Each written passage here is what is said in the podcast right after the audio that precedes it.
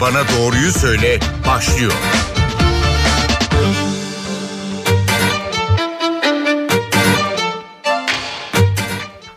Merhaba NTV Radyo'da Doktor Bana Doğruyu Söyle başladı. Ben Zeynep Gülalp. Öğrenciler 15 günlük tatilin sonrasında okullarında arkadaşlarıyla öğretmenleriyle buluştu. Milli Eğitim Bakanı Mahmut Özer de yüz yüze eğitime devam açıklamasını yaptı. Bir de hızlı antijen testlerinin okullarda kullanılması için Sağlık Bakanlığı'ndan onay beklendiğini belirtti.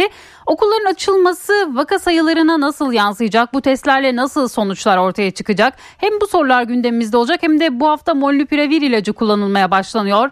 İlaç süreci nasıl etkileyecek? Sorularımızı bu hafta Bilim Kurulu üyesi Profesör Doktor Alper Şener'e soruyoruz.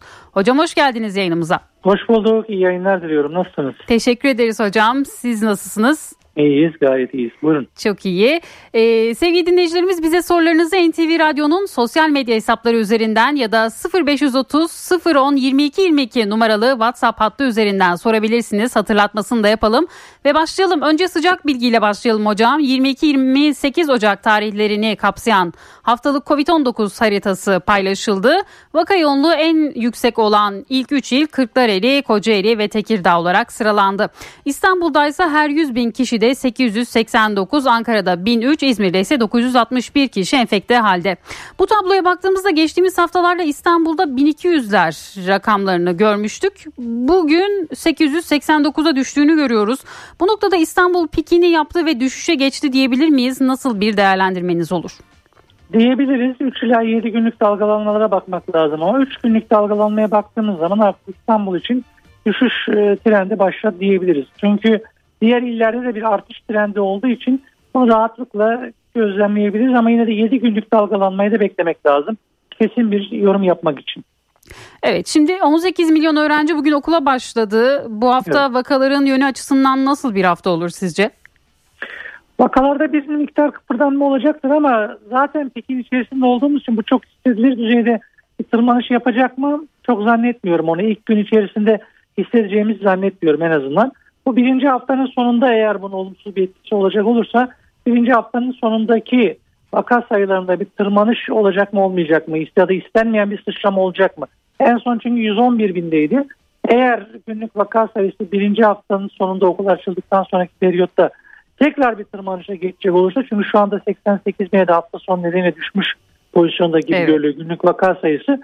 Bir tırmanış devam edecek olursa bu bizim için okulların açılmasının olumsuz etkisi oldu diyebiliriz. Hı hı. Ama ben kişisel olarak okulların açılmasının ya da kapanmasının çok ciddi bir sıçrama ya da çok ciddi bir düşüş e, sebebi olacağını düşünmüyorum. Çünkü daha önceki salgın dalgalarına baktığımızda Türkiye'de en azından okullar kapandığı zaman dahi e, bu periyotta insanlar zaten dışarıda vakit geçirdi. Yani evde kal e, çağrılarına çok uyulmadığını hepimiz biliyoruz.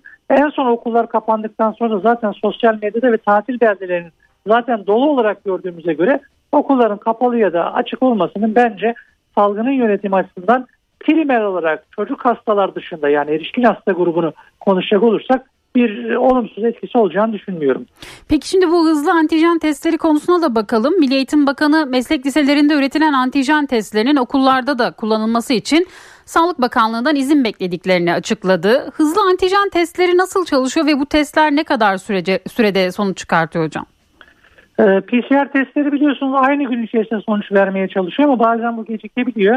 Hızlı antijen testleri aslında tarama testleri olarak kullanılacak olan testler. Yani semptomu olan, şikayeti olan kişilerden alınan boğaz, burun örneğiyle birlikte e, bir ayraç damlatılarak kartın üzerine tıpkı idrarda uygulanan gebelik testi çalışma mantığıyla antijenin varlığını araştırıyor. Yaklaşık 10-15 dakika içerisinde olumlu ya da olumsuz sonuç veriyor. O sonuca göre de bir karar vermek lazım ama tek başına karar verici testler değil. Eğer pozitif çıkanlara dolayısıyla bir doğrulama ihtiyacı var. PCR testine ihtiyacı var. Aslında bir baraj testi, bariyer testi denilebilir tarama anlamında. Hı hı. Dolayısıyla şikayeti olanlara e, antijen testini yapıp onlardan yine PCR testi yapmak stratejik olarak çok doğru mu? Bence bu tartışılır bilemiyorum. Pek çok ülke bunu farklı tarama, algorit tarama algoritması olarak kullanıyor. Yani şikayeti olan kişilerden alınacak test değil şikayeti olsun ya da olmasın topluma salınacak çıkacak kişilerde alınacak e, tarama testi olarak kullanılıyor. Bizdeki uygulama ise şikayetleri olanlardan örnek alınacak şeklinde devam edecekse çok e, zaman kazandırma dışında e, ek olarak e, bir katkısı olup olmayacağına emin değilim ben. Evet burada bir son dakika bilgisini de paylaşalım biz. Covid-19'a yakalanan Isparta valisi Ömer Seymenoğlu'nun yerine geçici olarak merkez valisi Osman Kaymak görevlendirildi. Bu bilgiyi de aktarmış olalım. Şimdi hocam geçen hafta bilim kurulu toplantısından Molnupiravir 65 yaş üstü ve riskli gruba uygulanması yönünde bir karar çıkmıştı. Biraz Molnupiravir'den de bahsedelim. Hastalığın hangi evresinde kullanılacak ve bu ilaç kaçıncı günde etkisini hissettiriyor? Bu ilaç hastalığın başlangıç evresinde etkili olan bir ilaç. Tıpkı gripte kullandığımız antiviraller gibi ya da diğer viral hastalıklarda kullandığımız antiviraller gibi ilk 3 ila 5 gün içerisinde maksimum etkisi var. Dolayısıyla 65 yaş üstünde olan yandaş hastalığı olan gruba virüsü baskılamak için yani ağır hasar yapmasını engellemek için ilk şikayetlerin başladığı zaman ya da ilk PCR testi pozitif yakalandığı zaman kullanılacak olan bir ilaç. Peki bu hastalığın gelişim sürecini nasıl etkiler sizce? Bizim özellikle 65 yaş üstü vakalarda bir düşüş yaşanır mı? Önümüzdeki dönemde böyle bir düşüş görür müyüz? Ee, ayaktan hasta grubunda başlandığı zaman en azından kullanıldığı ülkelerde şunu biliyoruz. Hastane yatışı ve yoğun bakıma yatışı engelleme anlamında baktığımızda minimik de çok çok yüksek olmasa da bir katkısı var.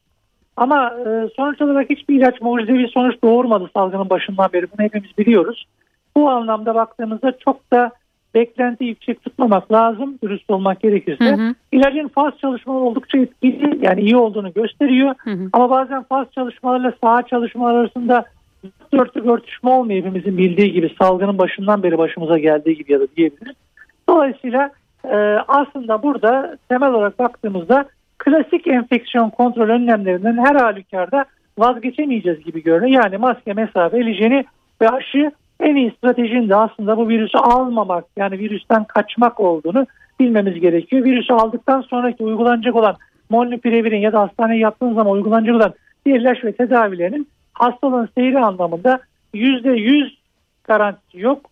Ee, aslında koruma anlamında etkili olan aşılara bu konuda daha fazla güven duymak lazım. Bir de anladığım kadarıyla e, yani her, hemen belirti gösterdikten hemen sonra test yaptırmak ve e, yani süreci hızlı geçirmek herhalde bu molnupiravir için önemli. İlk, ilk bazı çalışmalar içerisinde ilk üç gün içerisinde kullanıldığı zaman etkin olduğu görüldü ama viral ilaçlar içerisinde bu böyledir. Yani gripte Hı-hı. de kullandığımız influenza virüsünü baskılamak için kullandığımız ilaçlar da öyledir. İlk üç gün içerisinde aldığınız zaman virüsü baskılayacak ama daha sonraki süreçte aldığınız zaman virüsü baskılama etkisi azalıyor. O yüzden biraz hasta bazında karar verirken hızlı ve çabuk karar vermek gerekiyor. Ve tabii hastanın da bilinçli olarak bu ilacı kullanımı ile ilgili ya da hastaneye doktora başvuru anlamında da zamanlamaya dikkat etmesi gerekiyor. Birden çok faktörün etkili olacağı bir tedavi metodu ya da modalitesi diyebiliriz. Evet siz az önce aşıdan da bahsettiğiniz aşının öneminden bugün göğüs hastalıkları uzmanı Profesör Doktor Cenk Kıraklı'nın bir araştırmasının sonuçları yer alıyordu gazetelerde.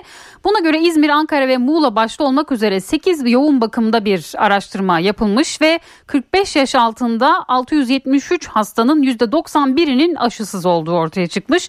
Diğerleri ise eksik, eksik doz aşılı. Aynı şekilde yoğun bakımdaki hamileler de aşısız bu araştırmaya göre. Acaba omikronun hafif geçen bir hastalık olduğu söylemi aşıdan uzaklaştırmış olabilir mi bu insanları ve aşısızlarda durum nasıl seyrediyor omikronda? Bize bunu tekrar tekrar anlatır mısınız? Şimdi aslında omikron hafif seyrettiği hastalık grubu aslında yine aşılı grup.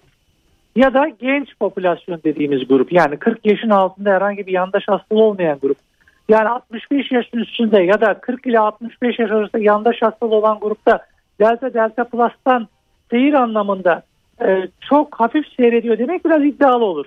Delta Delta Plus hastalarında tabii ki yoğun bakımı yatışı daha yüksek görüldük ama hastane yatış oranlarında e, ciddi anlamda bir fark yok omikron açısından. Çünkü yandaş hastalık grubu olanlarda her halükarda gerek akciğer olsun gerek bağışıklık sistemi olsun olumsuz etkilenmiş olduğu için ki bu olumsuz etkilenme yıllardır devam etmiş olduğu için omikron değil hangi varyant gelirse gelsin hangi hafif seyreden varyant olursa olsun ki bu hasta gruplarının influenza'yı da ağır seyrediyor.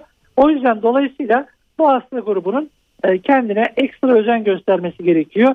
Aşı varken aşı olmamak bence hiç akılcı değil. Çünkü hala hazırda çalıştığımız bilimlerde organ nakli olmuş kanser hastaları dahil olmak üzere aşıyı ilk defa duyduğunu iddia eden vatandaşlar var. Bu çok garip bir şey. Bence artık bu konunun e, artık e, reel anlamda sosyal bir sorun olduğunu düşünüyorum ben. Çünkü artık bilimsel anlamda bir sorun yok. Aşıyla ilgili deneyim fazlasıyla oluşturuldu. Evet. Yerli ve milli aşıda üretildi. Türkiye'de 3 farklı aşı istediğiniz yerde, istediğiniz merkezde yeri geliyor ayağınıza kadar gelip yapılıyor. Ama hala 70 yaşında bir kişi kanser hastası olup da aşı olmayıp yoğun bakıma yatıyorsa burada artık bireysel bir sorun var. Ne toplumsal ne sağlık sistemi ne de bakanlık nezdinde bir sorun yok bence. Evet. Şimdi bu ara sıklıkla çocuklarda Covid değil ama MIS-C'den şüpheleniyor doktorlar ve hastanede müşahede altına alıyorlar. Çünkü çocuklar belirtisiz geçirmiş olabilir Covid'i deniyor ya da soğuk algınlığıyla Covid karıştırılmış olabilir deniliyor. MIS-C ile ilgili ne söylersiniz? Şu an servislere gelen çocuk hastaların sıklığı ne durumda? Ben çocuk enfeksiyoncu olmadığım için Evet. o konuda fazla bir malumatım yok. Mis A dediğimiz yani erişkinlerde görülen mis sendromu ise daha nadir görülüyor. Çocuklardaki daha yaygın e, görülüyor ama Türkiye'deki rakam bilmiyorum. Yani Türkiye çocuk enfeksiyoncu olmadığım için ben sadece e, erişkin hasta grubu 18 yaş üstündeki e, enfeksiyonlarla ilgili bir deneyimim var. O yüzden çocuk hasta grubu ile ilgili bir beyanat vermem doğru olmaz. Çünkü görmüyorum çocuk hasta grubu. Hı hı, peki. Omikron'un hafif geçen bir varyant olduğunu az önce de konuşmuştuk ama bu aşılılar için geçerli olduğunu söylediniz. Omikron olup 17 gün pozitif gören vakalar var. Ee, herhalde öyle çabuk iyileşilen bir durum söz konusu değil Omikron'da. Sizin bu konudaki değerlendirmeniz nasıl olur? Bu sadece omikronda değil aslında. Delta Delta Plus'ta da vardı da şimdi omikronun hafif seyretme e, görüntüsüyle birlikte PCR pozitifliğinin neden uzun dönem pozitif devam ettiği ile ilgili tartışmadan dolayı ilgi çekmeye başladı. Evet. Ama daha önceki hasta gruplarda da aylarca birkaç ay boyunca pozitifliği devam eden hastalarımız vardı. Bu daha çok şununla ilgili virüsün bağışıklık sisteminden temizlenmesiyle ilgili. Eğer bağışıklık sisteminiz iyi çalışmıyorsa virüsü doğal olarak temizleyemiyor boğazınızdan ya da vücudunuzun herhangi bir komponentinden. Burada tek başına PCR pozitifliğinin hastalık tablosuyla çok örtüştürülmemesi gerektiğini düşünüyorum ben. Çünkü nedir?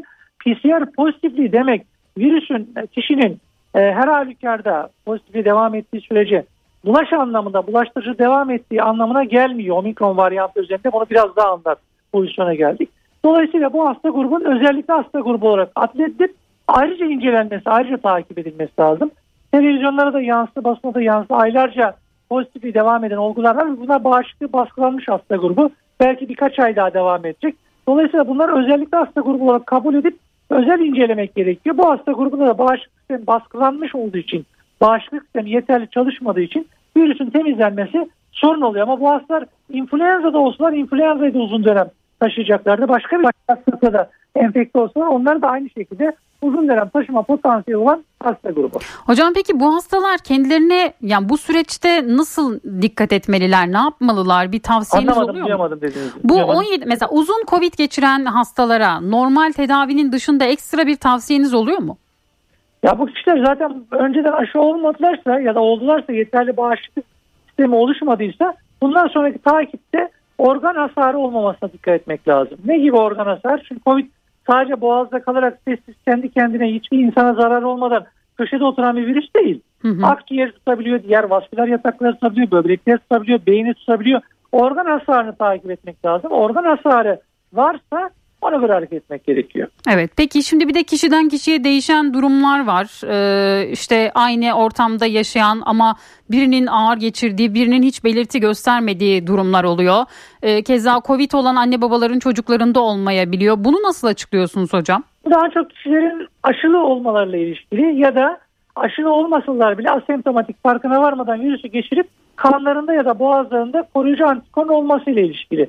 Koruyucu antikorunuz olmadan bu virüsü hafif atlatma şansınız yok. Bir kere artık bunu iyice aklınıza yerleştirmemiz lazım. Çünkü bu virüs daha önce karşılaştığımız virüslerden daha farklı bir virüs.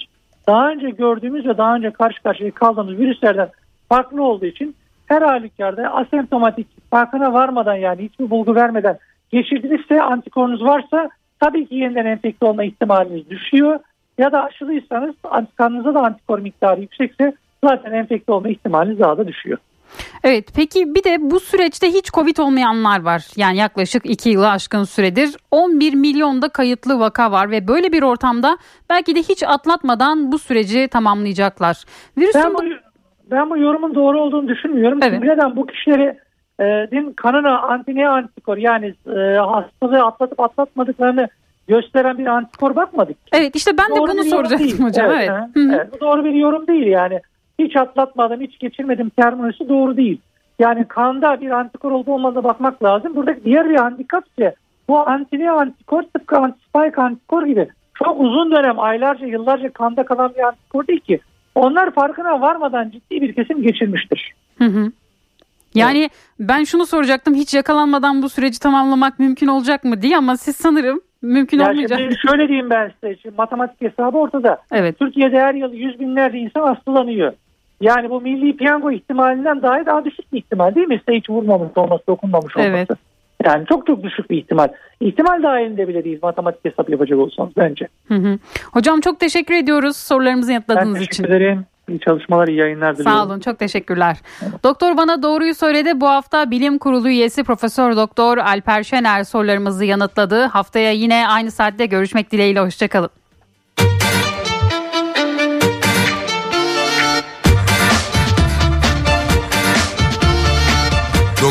Bana doğruyu söyle.